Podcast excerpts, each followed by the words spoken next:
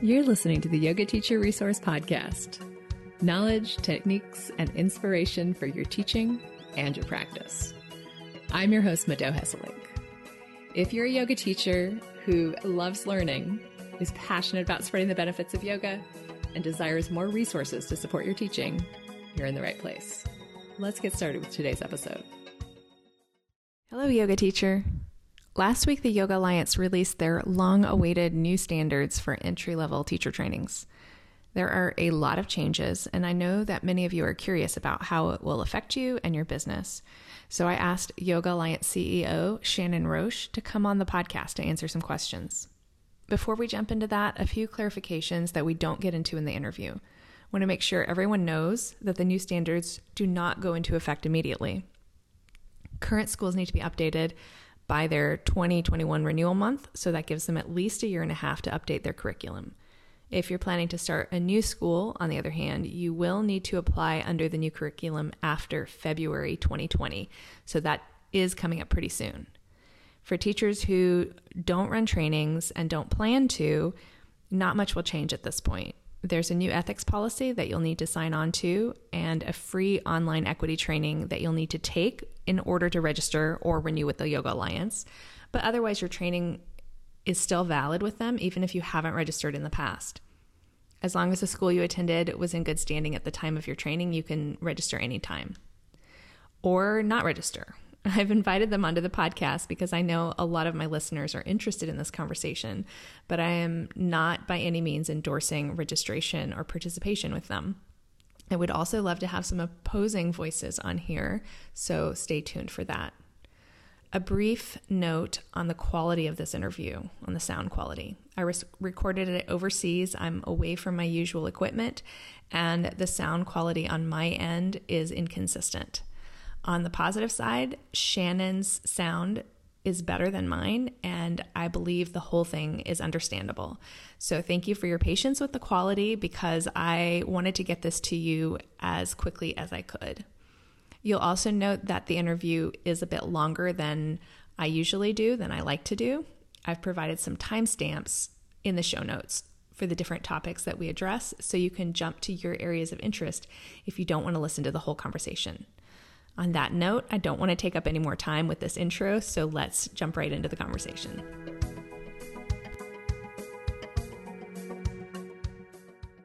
I would love to begin, if you don't mind, with your definition of yoga. Yeah, of course. You know, um, that is, it's going to sound like a funny thing to say, but in this seat, that's a little bit of a loaded question. um, I want to be careful to just be clear that you know that the, my answer is is my definition, not the organization's definition. Um, and I'll sort of go into. I think one reason for that is obvious, but also there's there's some more um, some more to share on that point. You know, there is there's a lot that I could say, but I think the short, um, succinct version is, you know, for me, yoga is really about um, about community uh, more than anything else. You know, I think we hear a lot about the idea that you know yoga is meant to mean union. For me, that that is in a lot of ways really central for me.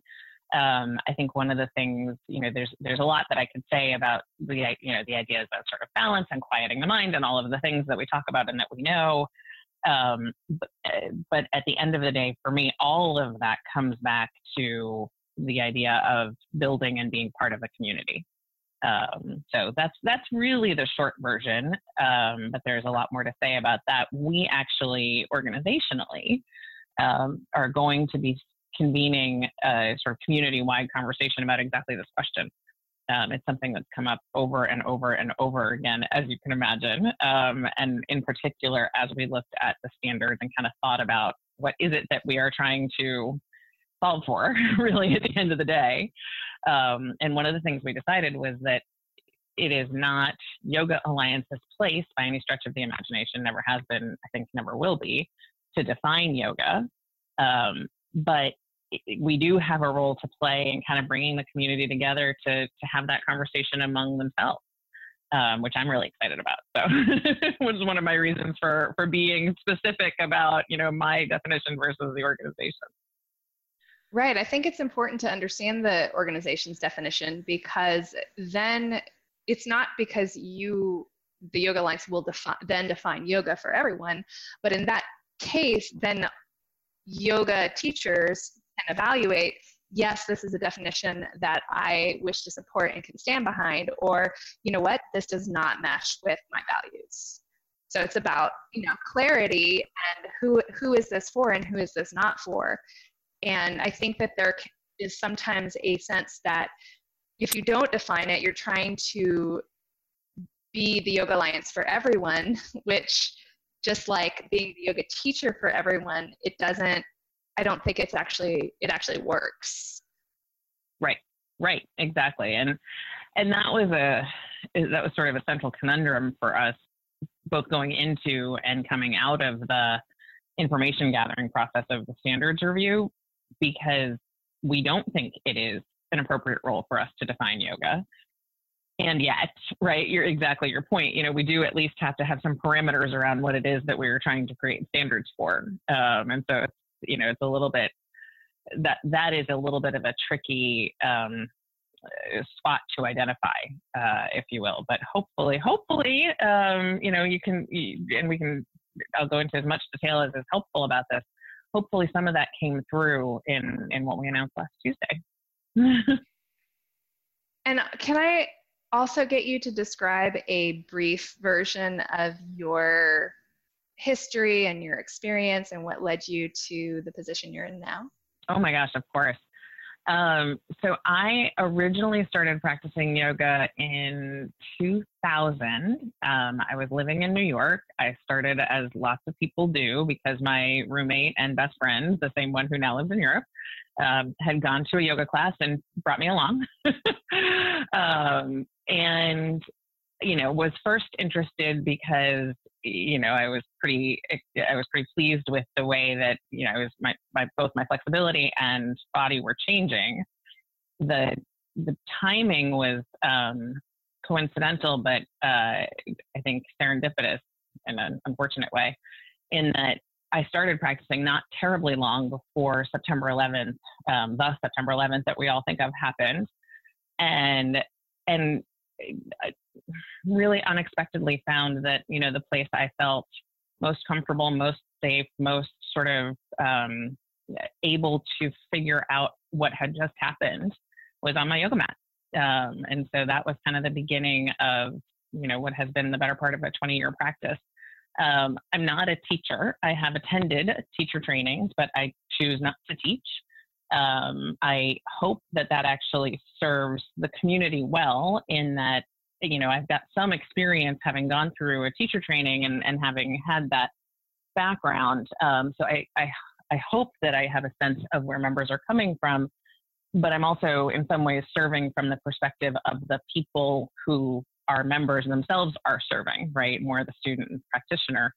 Um, and so I think that hopefully informs my, you know, my perspective on the work that we're doing here as well um, how I came to this position, sort of a funny story, and I will promise to um, avoid talking politics, but the, my background is related. So I spent 20-ish years, about the same amount of time, um, working in uh, you know American political organizations, largely nonprofits that were sort of politically oriented.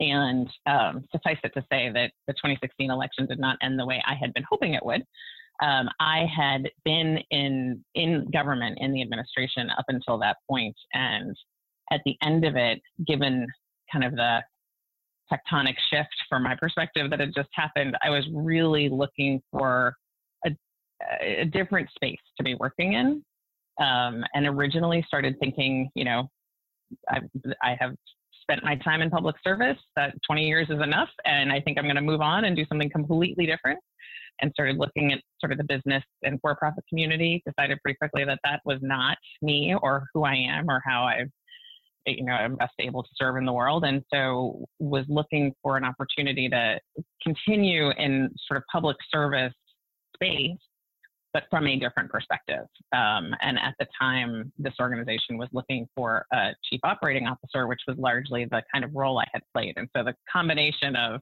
you know, my, my background as a practitioner and my interest in serving, but differently, um, just aligned really nicely for me. I hope that the organization would say the same. And what inspired you to take the teacher training? Was that part of taking on the role at the Yoga Alliance? No, this was, gosh, it was before, it was actually before I had kids. So this was at least 11 years ago, probably more like 12 or 13. Um, so no, it was, again, I think, you know, as you hear people often say, it was an interest in deepening my practice um, you know, I just I wanted to study more, I wanted to do more and learn more, and that was the the route that was available. Um, and you know, I, I am not, I never have been in any role that I've played somebody who feels comfortable in front of a classroom. Um, and so that just, you know, the actual teaching was not what I felt I could do well, um, but the the information and the learning and the study was definitely of interest. And for those who haven't yet read over the new standards or who only looked over them briefly, can you summarize the major changes so that we all start this conversation? Because it's a conversation with you and me, and then a few thousand listeners. Absolutely. And, you know, to be clear, I know there was a lot of information that we shared um, in last week's announcement. So I think even if someone or people have read, you know, every single word of every single page, it's still a lot. So um, more than happy to, to do a quick summary. You know, I think it's helpful to, to step back one, um, just a little bit in that it, to try to understand why we undertook the work and how we tried to approach it um, because hopefully those two things are very related to the changes and the outcomes that went out. Um, I joined Yoga Alliance about two years ago. I was um, brought in by David Lipsius, who was the prior CEO, um, who's wonderful and incredible. Um, he, he and I, once we sort of arrived here, realized pretty quickly that, and I think this will come as no great surprise to you, probably, or potentially many of your listeners, you know, Yoga Alliance's reputation was in need of some rehabilitation. We were looking to try to diagnose why that would be the case, right? Not just that we had, you know, reputational issues, but really what had led to them. Lots of things. but, you know, the, the sort of the most, I think, meaningful and most central issue that we identified pretty quickly was that the standards hadn't been meaningfully updated in a very long time. Um, there was a lot of work done to think about updating them, but for reasons that I won't um, belabor, the organization had made a lot of decisions along the way not to do a lot of that work. And it really seemed like if you know before we wanted to try to tackle any other concerns or roles that Yoga Alliance could or should play, or other sort of you know facets of our reputation, we sort of decided that if we couldn't get that basic foundational piece of the standards that underlie the credential that is the thing we tend to be known for right, that anything else we could do really would just be, you know, would sort of be meaningless. Um, so that's the the genesis of the project. We structured it, and I think, I hope um, that this is equally important. We structured the standards review project itself to be not just a research project, for example, um, but really to be an opportunity to engage with the community. Um, you know, and our hope was that we that what we finally were, you know, would come up with and would publish would be reflective of the input and the wisdom and the thinking of the community that it's intended to serve. Um, so we embarked on a what turned out to be an 18 month long project, which is I know longer than I think any of us had hoped for, myself included. Um, but we felt that that was really important in order to take the time and and extend the work to involve as many people as we could. So. So, given that, um, you know, we heard in the course of all the different um, community engagement exercises that we undertook, I think really three primary themes um, one was this idea that we needed to update um, and, and improve and in, better inform um, the credential itself. And not just that we needed to update the standards, but you know, the second point being that we ourselves needed to do the work um, that would be required and that would go behind actually enforcing them and uh, and you know creating a standard and a set of credentials that had integrity. Um, and then third, really, is was a almost a call for us to to sort of step more fully into the role of a professional association. Um, I think the sense that we heard in many different ways across all of these conversations was that we had really fallen back over the years on this position that you know Yoga Alliance is just quote unquote just a registry, and that the community wanted and deserved, frankly, you know, a, a professional association that met its professional needs more fully. Um, and so, what I hope you'll see coming out of the, the project is is a reflection of all of those things. That both the standards are, um, you know, more current, more reflective of yoga as it's being practiced and shared today um, than when the organization was founded 20 years ago. A process internally at Yoga Alliance that that really is intended to make sure that that those credentials are in integrity and have the meaning that you know we've we've hopefully infused them with. Um, and finally, uh, you know, slightly separate from but related to um, the, the standards process itself is this idea that you know we we will be looking to play a more meaningful role in supporting teachers in their professional development in ways that are not just about the credential. Does that kind of answer your initial question? Well, it answers the background and you were going to talk about the actual changes. Mm-hmm. The the actual changes themselves are numerous and very very detailed. Um, what what I would recommend is that for the the detail level, I think I'd direct folks to our website because some of it really is um, you know really does require uh, sort of a close look at some of the changes broadly, what I would say is a few a few highlights. Um, we decided, and this this was, as you can imagine, a um, long and I don't think heated is the right word, but long and charged conversation. Um, we decided that before we could consider whether or not we should sort of be increasing the requirements in the standards, that the first thing we needed to do to this question of integrity was really make sure that if people were calling their programs 200 hours, that they really mean 200 hours, right? And so one significant change that we've made that you'll see reflected is that we've eliminated the, the distinction between quote unquote contact and non-contact hours. And so now the requirement um, for any 200 hour program is that any of the 200 hours in question be instructional hours um, and that they be in, with trainers in in the um, in the curriculum, if you will. We've also updated significantly the the core curriculum. So previously we had had five very broadly defined educational categories that we asked schools to fit those 200 hours into. Um, we have now more clearly identified rather than five categories, four, and within those four categories, we've identified competencies that we are asking schools to make sure that anybody who goes through a Yoga Alliance registered school program would have uh, familiarity and comfort with. Right. So we're not, we're absolutely not looking to tell schools how to teach or what to teach, but we are asking schools to make sure that if they're registered with Yoga Alliance, that the students coming out of their programs can have a facility with some basic yoga concepts um, that we've identified. So, are you advising schools to fail students if they don't meet these competencies?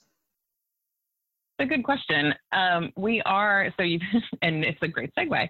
The other primary change that we made is that we are requiring schools when they apply to be registered with Yoga Alliance to identify their plan for assessing their students' competencies um, before graduating them. One of the things that we heard over and over and over again through this um, engagement and input gathering process was almost a, a request from school owners, from school directors, to help them identify, or I shouldn't say identify, to help them clarify this, the, the, the pressure that they were feeling around the idea that if someone has paid to attend a program, they then are required to be graduated.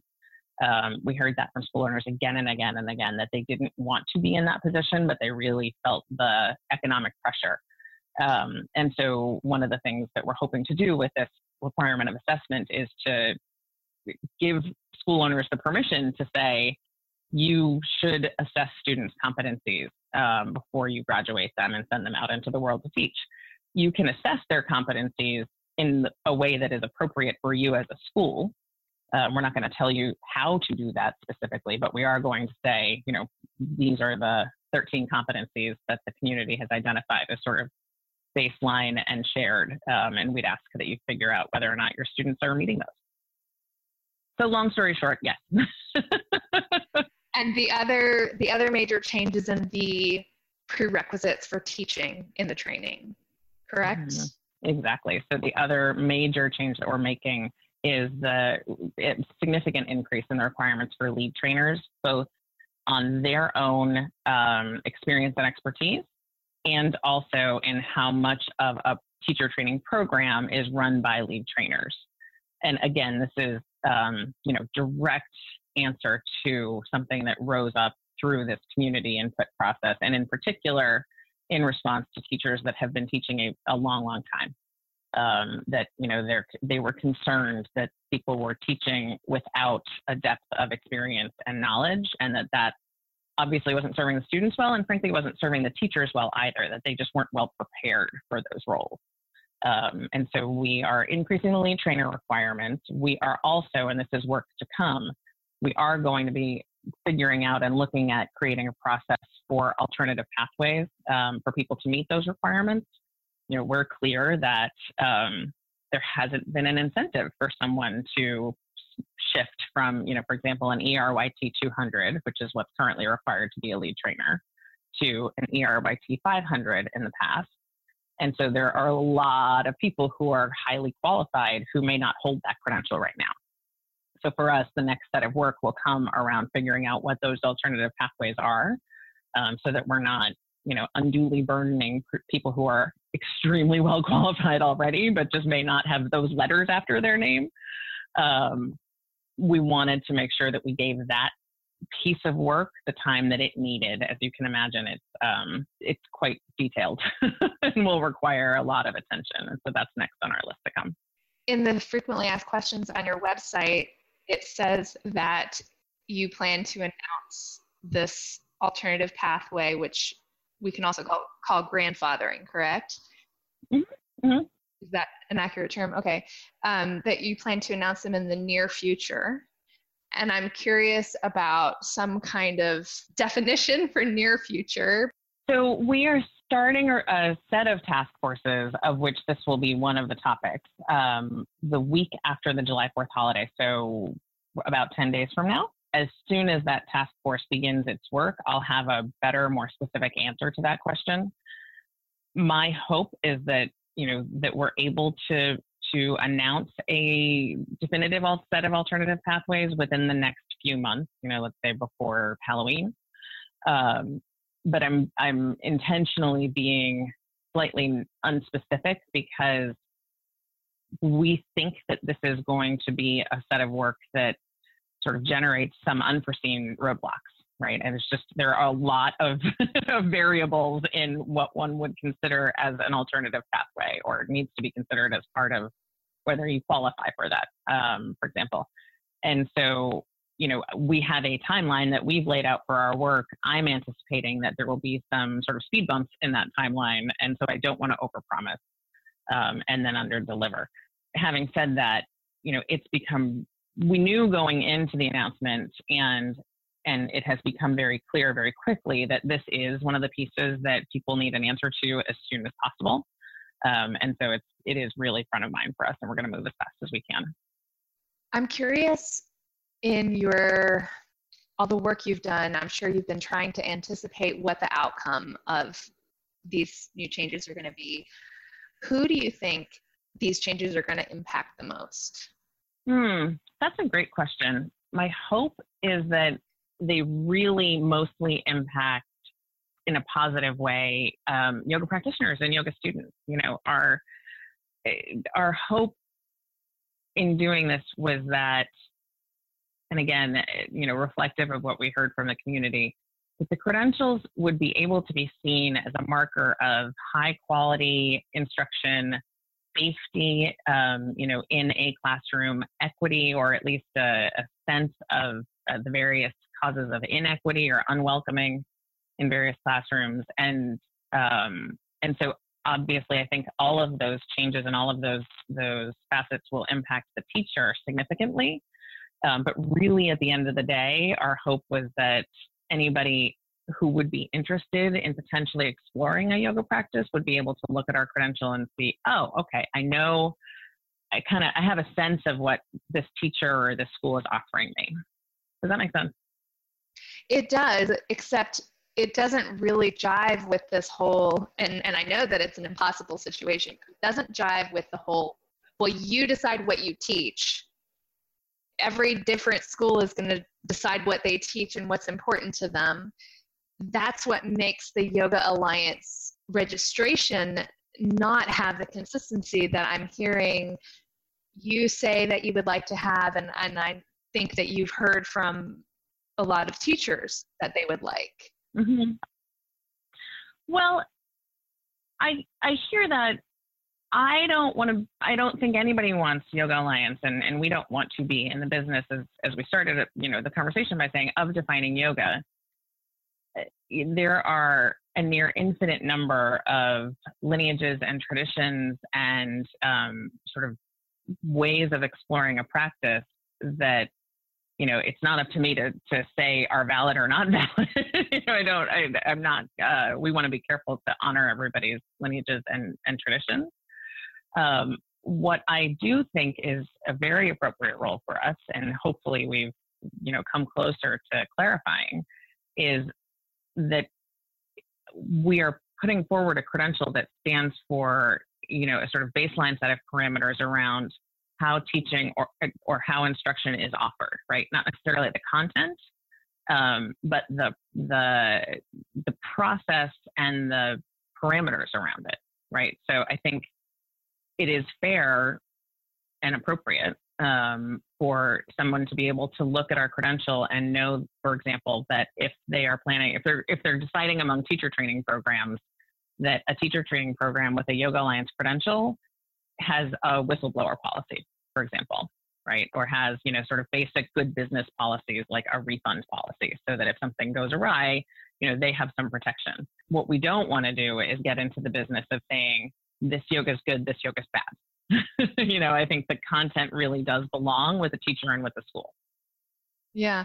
I'm curious though, and this is not something that I had thought of prior to this conversation, so it may not come out super clearly, but I wonder if maybe that means that there need to be multiple certifying bodies for yoga, and maybe it's not possible to have one organization that does the certifying, that there can be an organization that fulfills the original vision of unity in yoga to bring all those certifying bodies together perhaps for you know fighting regulation or some other mission but maybe not certifying if there's discrepancy in values and worldview among the different schools.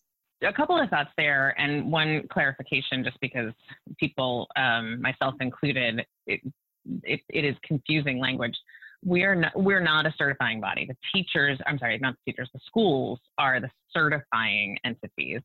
We're a credentialing agency, um, which sounds semantic, but actually has meaningful differences in you know in sort of the governmental space and in the in the certifying space. Uh, so just to clarify, so schools certified, we credential. I think what you've described in some ways is actually what, what we have right? I mean, if you think about, um, you know, for example, IYNAUS, right? IYNAUS is its own entity and it governs um, Iyengar as a lineage in the US, in addition to the sort of work that we do in the regulatory and um, almost like the infrastructure space, right? And so, actually, I totally agree with you. I think I think you you sort of pointed in the direction that we're trying to flesh out a little bit. I get the sense that part of this PR problem slash what how did you describe it earlier? uh, reputational concerns. reputational concern, yeah. Part of this, I think, comes from Yoga Alliance not being willing to take a stand and say, these are our values, this is what we stand for, and trying to please everybody, you end up pissing a lot of people off. I totally agree. Um, and I think, you know, prior to, you know, in my case, two years ago, um, when when the administration changed and we started this project, that really was the organization's stance in a lot of ways. Um, you know, and I think we heard it, and frankly still hear it, as this position that Yoga Alliance took all the time, which was, you know, we are just a registry, right? We're not. Um, that is the limit of what you can expect from us, and that is the limit of what we will do. We will provide a list of teachers and schools who, um, you know, have said that they meet our standards. I think what we're trying to do with this exercise is actually move beyond this idea that we're just a registry and be a little bit more clear about what it is that we stand for. Um, and in this case, and in this moment, I think what, what I hope you'll see come through the standards are these ideas of safety and high quality and, and equity. Um, but again, I don't, you know, I don't, I think that those are the appropriate role for us to define and to claim. I I think it would be going too far if we were to say, you know, this way of practicing, this way of thinking about yoga um, is quote unquote accurate, and this one is not. Um, more than happy for us, and I and I'm really looking forward to this. I'm more than happy for us to step into a space where we can kind of host that conversation and better understand from that conversation the diversity of those options. Um, but you know, I think it's best for us to stick with what do you need to know about how this program is structured. If you want to know more about what this program is teaching, that's sort of you know your research to do. Does that make sense? It does, yeah. And um, I want to kind of circle back through a different angle of this question, which is about the values of the Yoga Alliance itself, because as an organization, people come and go, and then the winds change, and people do great work, and then that great work gets undermined or overrun. And so it's really important for an organization to have some principles that are set in stone that members can look at and say, yes, I want to be a, a, a, part of an organization where these are the guiding principles. This is what guides every decision, or no, this isn't a match for me. So, what are those principles and where can members find them? I'll offer you two um, permutations of that. Organizationally, broadly, uh, we have identified five guiding values. Um, those are integrity, inclusion, unity, inquiry, and seva. Um, and those are driving the organization as a whole. And they were um, approved by the board. So to your point of, you know, sort of leadership or staff coming and going, um, the hope is that because these have been approved by the board, which is, you know, intended to be the stable entity, um, that they will be carried throughout. And I, I, and I really actually have to give credit to the Yoga Alliance board here you know, we, I sort of nodded to this earlier. In halfway through this process, um, we actually had a leadership transition that was unanticipated. Um, my predecessor, David Lipsius, had some um, family, unexpected family responsibilities that he had to attend to and, and ended up having to move. Um, and credit to the board for really sort of staying the course through through the process um, which I think in prior versions of this organization or in other organizations would not be a given, um, and to making sure that those values continue to drive the process. So that those are the five values that drive the organization. Specifically with this project, we actually identified guiding principles that helped us um, and guided us through the decision making process around what were going to be the actual changes themselves. You can imagine that from a year and a half long set of conversations, we got a lot of input. and so the, you know, just the task of sort of sorting through all of that and figuring out, you know, where were there actionable choices to be made and responsible actionable choices to be made was a challenge. Um, and so we identified some guiding principles to, to drive that work as well, related to the values, of course, but you know, slightly more specific. Traditional yogic values um, was sort of front and center through all of it. In addition to that, um, we also identified equity, accountability, and I want to come back to that, um, integrity and balance and stability across the community, um, meaning that we did want to make any necessary changes to drive the kind of um, strengthening of the credential that we've talked about previously, but we didn't want to do it in a way that was going to upend people's businesses um, or, frankly, people's livelihoods, more importantly. But coming back to the accountability piece, because I think it's not necessarily clear in the language, but it was very clear for us in the process. That for us also included this idea of self governance, right? So that it's not just accountability to Yoga Alliance or from Yoga Alliance to the community, but accountability to each other and to ourselves. And, and for Yoga Alliance, that really means and meant that we're cognizant of not stepping too far into that space. And do you have a link for I'm I'm really most interested in the in the values that are stable over time. Do you have a link to that or could you have someone send me a link to that to include in the show notes? I do. It's on our website, but I can't um, I don't know the actual, you know, specific website URL derivative off the top of my head. I'll get you the the, the specific link. Perfect. And going back to who is going to be impacted. I heard you share the hope that yoga students will be benefited by increased standards. At the same time, yoga students are have no idea that this is going on and really could care less. And the people who are very excited about it for whatever direction they're excited are yoga teachers. You know the people who have an RYT 200 and are teaching and are kind of interested in te- like that's all they want to do. They don't really want to train teachers. They're not so impacted either.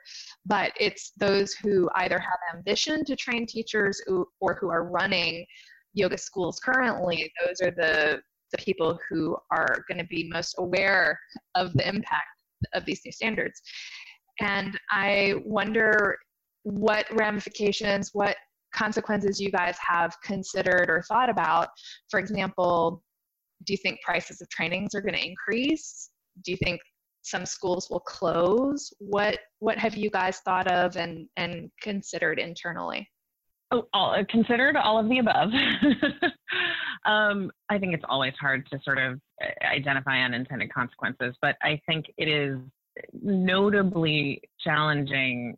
I find it notably challenging to sort of definitively answer that question because we're voluntary, right? And so, and we will remain voluntary. And so it's hard for me to say, for example, that some schools will close. Um, I think it's possible that some schools, if they, you know, don't want to or aren't able to meet the new standards for one reason or another, will simply choose to operate without our credential. Uh, you know, we know that there are schools that do that now, and so I don't. I think it would be maybe a little far to say that they'll close. I do think that it's possible that there will be implications like that. I hope um, that most schools will see value in the changes we've made, and and and to be perfectly honest, I think a lot of schools already meet the changes that we've made. Um, and so I think in some cases, in a lot of cases, the actual the, the implications and the changes on the ground may not be eh, all that significant. Um, what I do think is significant will be the change to the value in the credential in that people can look at it and know that it means something. And so if there are a small number of schools who, you know, who, who choose not to renew their membership with us because they can't meet those upgraded standards of quality and safety and equity, we're okay with that. Sure, sure, and that might be um, that might be of benefit to the potential uh, clients of that school who weren't going to receive uh, the education that they were hoping for. And that kind of brings me to uh, what you were just saying about meaning and how the standings, standards are becoming more meaningful. And it seems like what you, I imagine you're referring to is the review panels because without mm-hmm. those, mm-hmm. There's no, you know, there are currently anybody who's been in this industry for any amount of time knows that there are lots of schools out there who have written their application to Yoga Alliance in such a way that they have the credential but aren't actually operating their schools at all the way that their application to Yoga Alliance says. So I'm really curious about the academic style review panel. Who's on these panels? What are they reviewing? And what's the procedure if they determine that a school doesn't measure up? Absolutely. Um, and I'll add one other element to what you've just outlined, which is, you know, exactly the changes that we're making to, to our internal processes. In addition to all of that, we are also asking schools to re-credential every three years for exactly the reason that you identified, right? That anybody, I think, you know, people, even the most well-intentioned people, um, can apply and fill out an application and fill it out accurately and honestly today. and you know, 10 years from now, what they're teaching might look different for very valid reasons, and in some cases, not so valid. Um, so one of the other elements that we've added to the process is this idea of recredentialing every three years. So not not to necessarily put people through the whole process from from scratch, but for us to have an opportunity to just kind of take a look and see, you know, how have things changed? Um, does, does your curriculum, does your does your training still meet the baseline standards? Um, and if not, can we work with you so that you know so that we can all be on the same page? Um, so as far as the the process is concerned, you know, and again, I'll start with sort of where we were. The, when I arrived here, the process for credentialing a school or the process for a school applying was to submit an application, work with a credentialing advisor, and um, after about, you know, on average, I think it was about a month and a half, most schools would have would have been approved through that process of you know, as you've described, working with a credentialing advisor to sort of tweak the way that the application was framed. I don't think that that offers a lot of definition or meaning. um, so we worked with our um, with our credentialing team pretty significantly to hear from them you know, what are the pieces of information that you think would make your your review and your job more meaningful? You do this all day, every day. You look at, you know, thousands of applications. Um, what are we not asking for that you think would be useful? They came up with a list of um, 20 different elements of information that they would like to be able to see. Not all of which we're going to be asking schools for, but a, a number of which, for example, um, we were not looking at manuals, we were not looking at schedules, um, we weren't looking at much detail of uh, lead trainers or faculty background, all of which are very common practices in other credentialing organizations, and I think maybe not too much to ask for, I hope. Um, so we've updated our, our, our actual application itself so that we can have a more meaningful set of information to take a look at. And then that information will be reviewed by a panel right now of um, three members of our team. Our credentialing team are, um, I want to fact check this, but I want to, I am 99% confident that they are all yoga teachers, all trained yoga teachers. The idea of a panel is to both ensure consistency and fairness, right? So that it's you know, I think when you're dealing with one person over the course of a month and a half, anybody can have a bad day. That seems pretty unfair. um, so we wanted to make sure that everybody who applied had a had a fair and thorough review.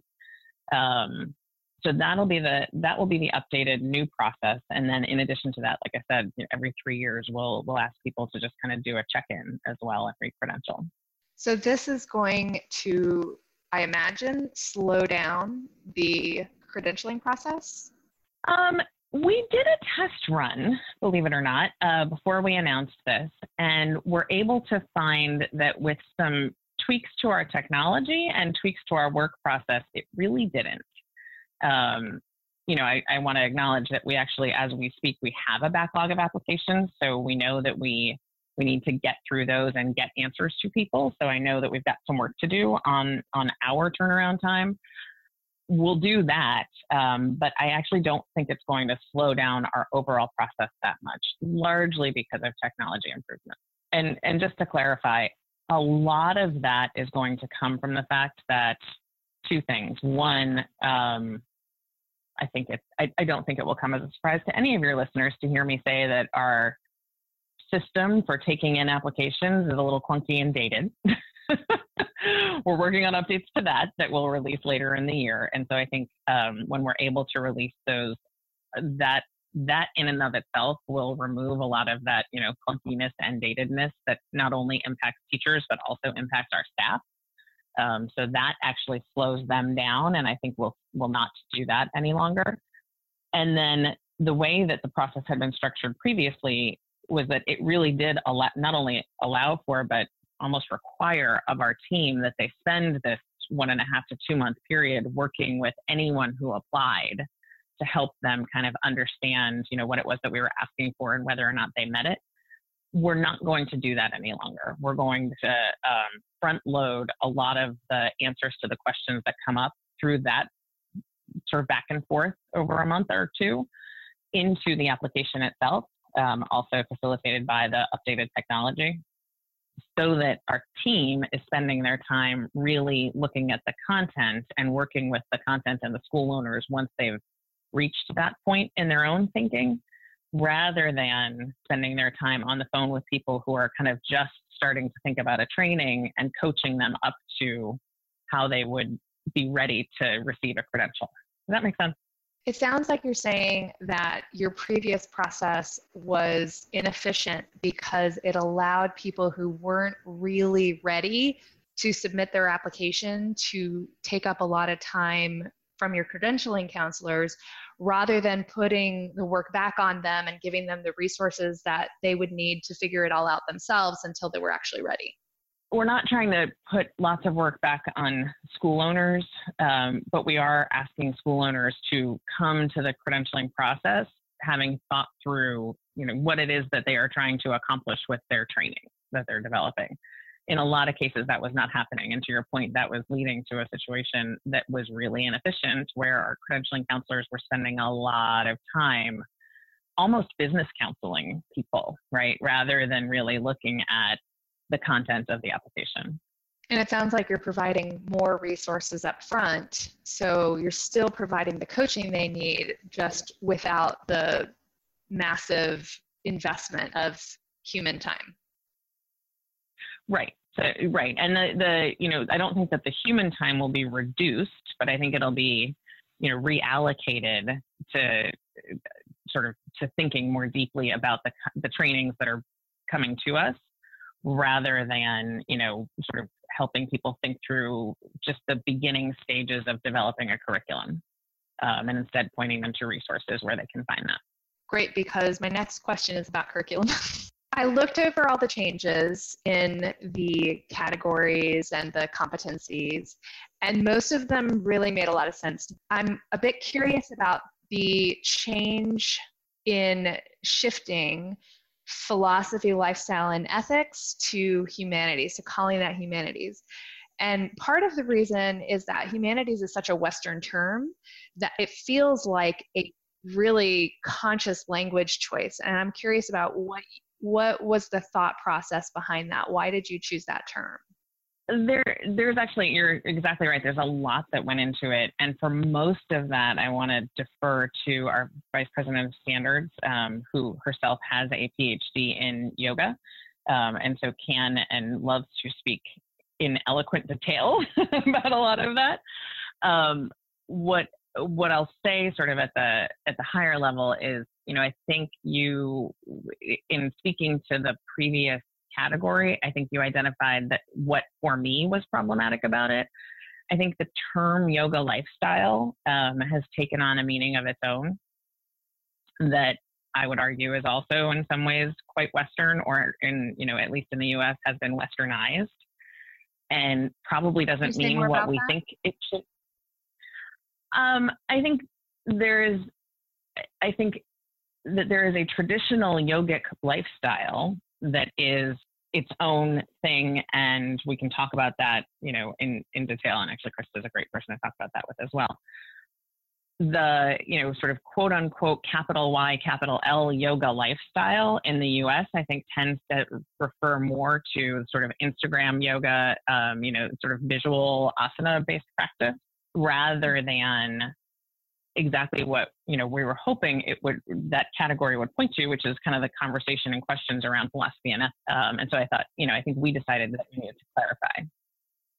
Are you saying that people were teaching Instagram under that category or no no no i'm saying that we felt it was important to clarify the language because at least for me we we have heard that term yoga lifestyle being used in in ways that don't point to what we would think of as a traditional yogic lifestyle right?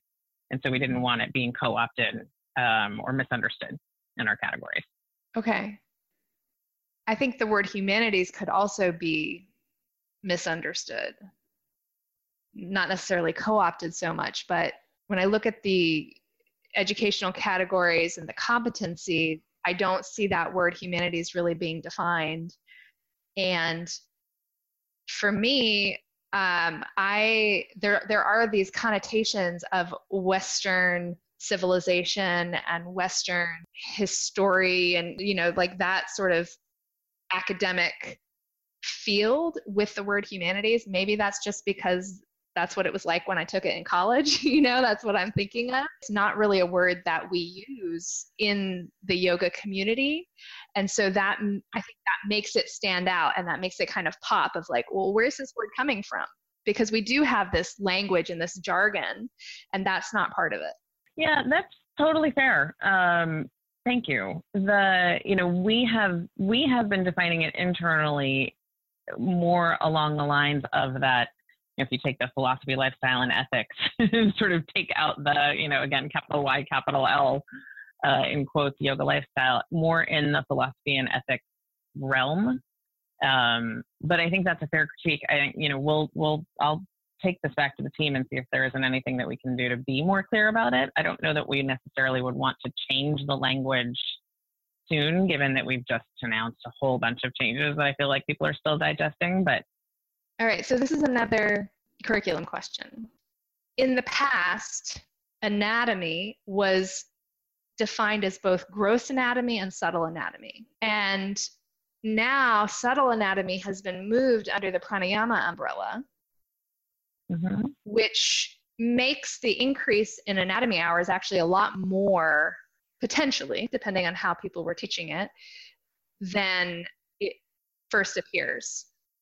And I'm just curious about what the thinking was around this because clearly somebody purposefully put the gross and subtle anatomy together in the beginning and now somebody purposefully chose to separate them and so i'm just interested in that thought process?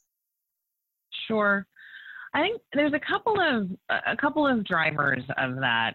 Um, many, but I'll speak to a couple of them. One is that you know a piece of feedback that we heard.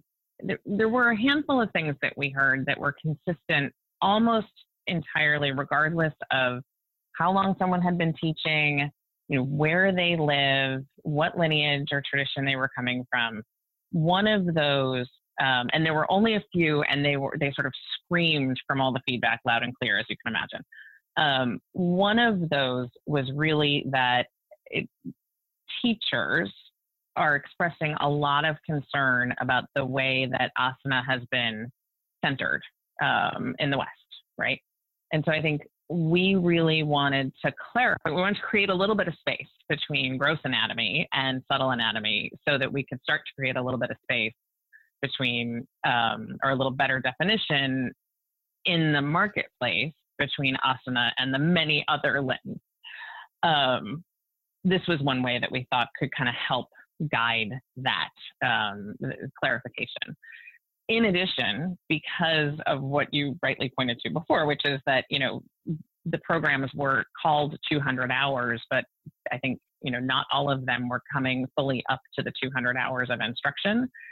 There was also space um, in the number of hours for us to, to increase requirements where we were hearing that you know, there was a lot of concern in the community about whether or not students were learning what they needed to learn. And when you, you know, one of the things, as I mentioned, that we were really hoping would come out of this process is that the credential would be perceived and understood as a marker of safety. Um, you know, eh, this is again where we start to draw the line between what is taught and and how programs are structured. We didn't think it was appropriate for us to prescribe, you know, what is the content of your gross anatomy course. Um, but we've definitely heard that there was a lot of concern about whether or not students were getting enough instruction and felt that it was appropriate for us to, you know, sort of play a role there and just identifying a place where people could spend a little bit more time. Okay, two things from that. One is going back to the the first part of the comment about wanting to separate asana. I'm confused. I, I love anatomy. I'm not a critic of including more rigorous anatomy standards, but I don't understand how increasing the anatomy requirement decenters asana. That I, I'm I'm not following that thread. Two separate things. So separating the subtle body from the gross anatomy conversation was was speaking to that concern right? And so making clear that there is a piece of there's a piece of gross anatomy that teachers should learn because asana is centered, right? That's sort of the that's the the asana specific uh, solution, for lack of a better word. Separately, um, one of the things that we heard was this really significant concern about asana being centered, and so one of the things that we tried to do within the standards to just make more space um, for all of the other limbs is make more space for them, right? So to, to sort of, you know, separate gross and subtle anatomy. Okay. And have the requirements or the expectations around pranayama, have those increased? You know, honestly, and this is where we get into the the very specific details and the volume of them. I would need to look at the specific hours and compare them to what they were before. Um, so I'll, i can follow up with you on the accurate answer to that question, but I don't want to pull out my PDF of before and after. and the other piece is accuracy of anat- anatomy instruction. Mm-hmm. I've heard a lot of people who go through yoga teacher training, and if they do have some prior anatomy experience, that they're a bit appalled by the inaccuracy of what's being taught. And I don't see in these standards any kind of requirement for people teaching anatomy to have an actual anatomy background. We, yeah, that's fair. Um, that is my hope is that what we announced on Tuesday is obviously a lot of changes. And so I don't want to say this and suggest that there are tons and tons and tons more changes to come tomorrow. That's not the case. Um, but one of the things that we were trying to solve for in the whole process was the fact that the standards hadn't been updated in a very long time. So our intention is that this is, we've announced a lot of changes um, we'll implement those changes. We'll work with the community to make sure that it's not completely disruptive. And also, we will now, from this point forward, review the standards on an ongoing basis, so we don't end up in this process, in the same spot again um, in you know five or ten years where they just don't seem to have kept up. So in that future work, I do think that you know the the specifics of anatomy is a place that we will look more we didn't think that given where we were starting from that being more prescriptive in that space right now was helpful or appropriate. I'm not necessarily saying we will be more prescriptive in the future um, but we will continue to look at it going forward and decide if something's changed where we think it's necessary. What does it mean to continue evaluating on an ongoing basis going forward? I would say a couple of things so we didn't have when I arrived almost two years ago, we did not have a person or a group of people whose job it was to continually look at the standards and make sure that they were keeping pace with changes in the way yoga was being taught and practiced. We do now. Um, and so a little bit of, you know, my answer to you in this moment is we'll figure that out now that we have it. Um, what I feel confident in is that the process that we put in place to get from the beginning of the standards review to the end is one that I think worked well and that we'll continue to use. And so, in particular, that is continual community feedback and engagement, and also convening groups of, you know, sort of small working groups of experts, both from within yoga and from outside of yoga, around particular topics that are bubbling up as either of interest or of concern. And so, two pieces to that. One is that we now have someone whose responsibility it is to to be paying attention to the evolution of the industry and the practice and the teaching, and to flag for us, you know, let's use a very um, tangible contemporary example. Two years ago, you know, yoga delivered through a device in your home, you know, on your wall in some sort of live way didn't exist. And so, you know, I think it would be incumbent upon the person in this job to say, oh, by the way, the nature of online teaching is changing a lot. We should probably take a look at that. um, and so, you know, that's a great example of something that I think once we've gotten through the implementation of this, um, you know, we would convene a group of experts around um, and get their input and expertise and also try to connect with the community and find out, you know, what are you seeing? What are you thinking? How are you feeling? and see if there is something we need to be doing to update the standards to reflect that. This whole process has been, I, I'm hearing you say that it was really successful, but it sounds also rather cumbersome to this whole thing of solicit feedback, get, do surveys, convene working groups. Now there's new groups to evaluate the, the results from the other groups, and now we need to make decisions is it even realistic to keep doing that uh, thank you for asking. um, it certainly wouldn't be realistic to keep doing it at the scale that we just did, which is one of the reasons we want to keep doing it on an ongoing basis going forward. Like, you know, one of the things that I sort of jokingly said to the team about halfway through the standards process, but I'm not really joking about was I don't want to have to do this again you know, this this was, to your point, a massive undertaking, um, and it was incredibly interesting. And we learned a lot, and we had a lot of really wonderful, thoughtful, interesting conversations. Um, but you know, I think we are better. We a better use of Yoga Alliance's resources is actually to support the teachers, not to be, you know, sort of reviewing its own work and processes in that way every you know x number of years. Um, so i think it's actually you're exactly right. It it wouldn't be scalable. It wouldn't be something that we could continue on an ongoing basis.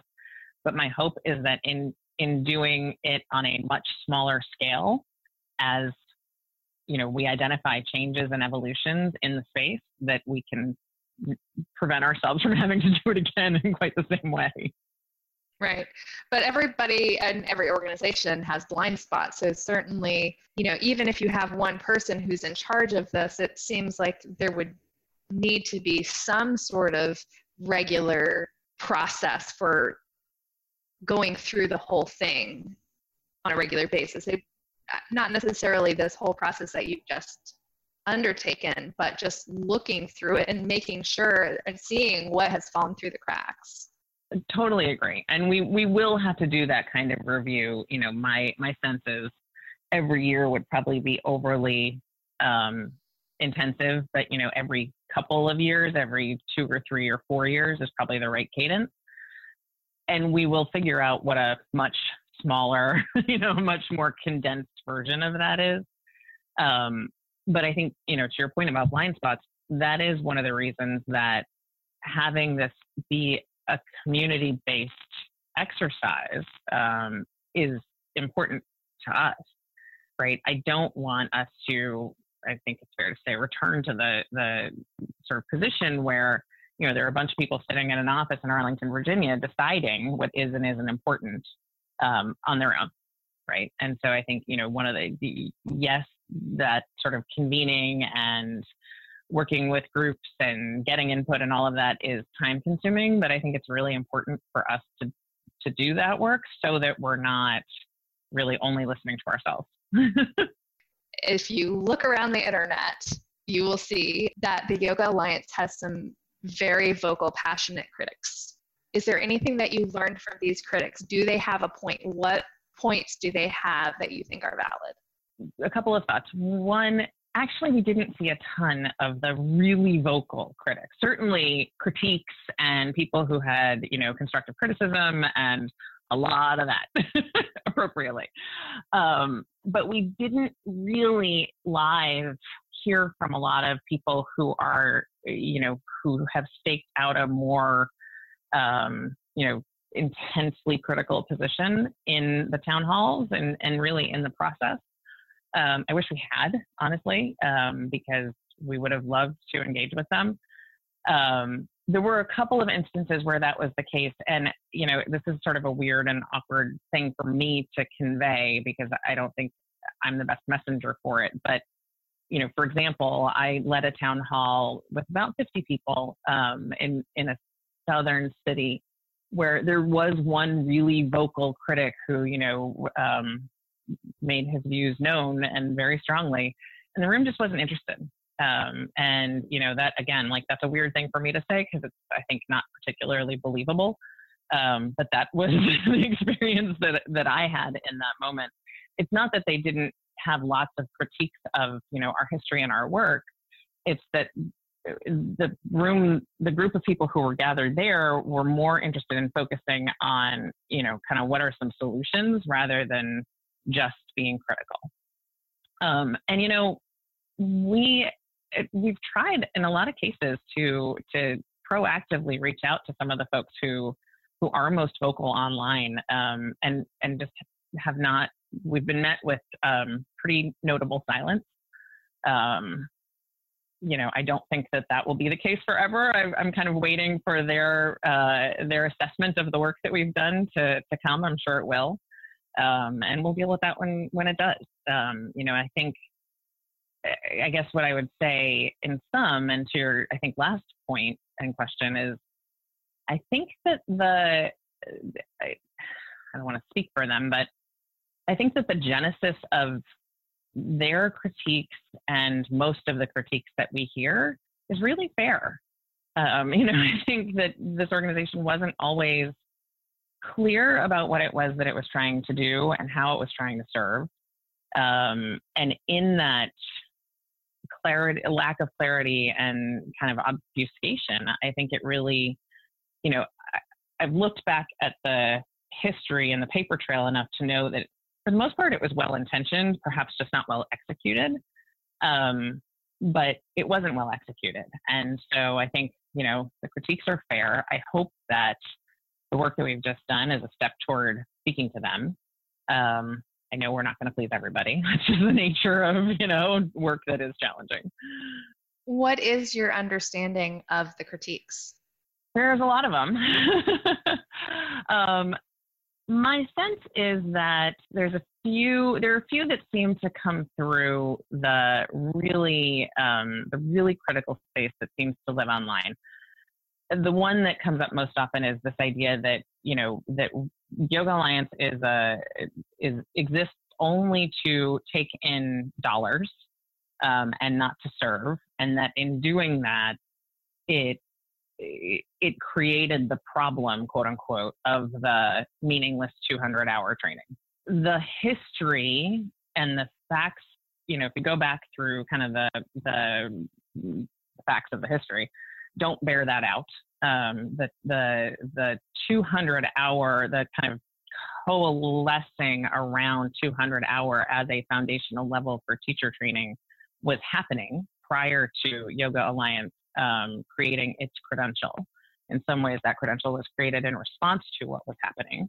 I think the critique of whether you know 200 hours is sufficient is totally fair. and one of the reasons that we approach the changes to the standards in the way that we did is to start to speak to that, right? I think that chuckling because my answer to the money question gets unbelievably boring, unbelievably fast.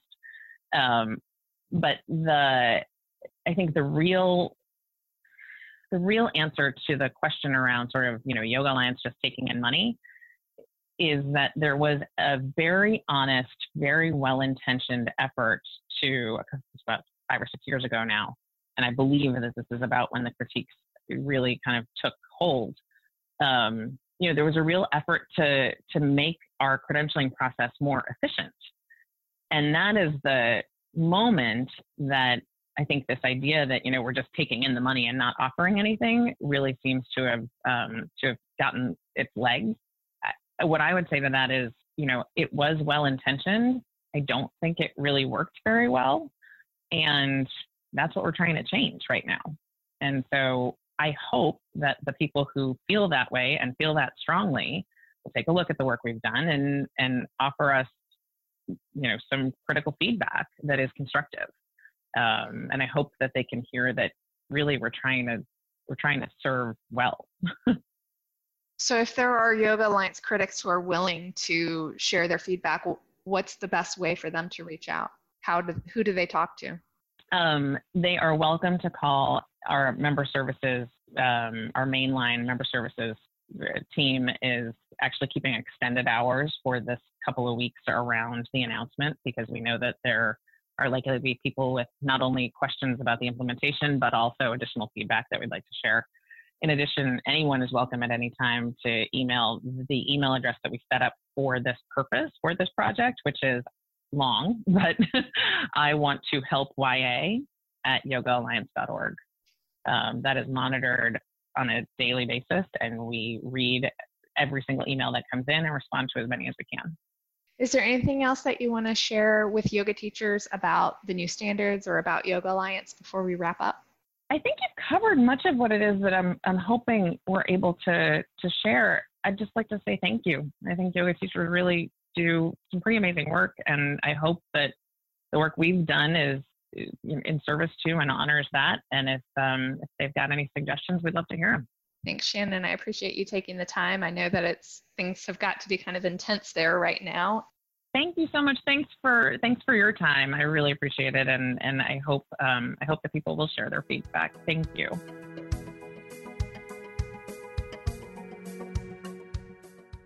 So many threads to this conversation.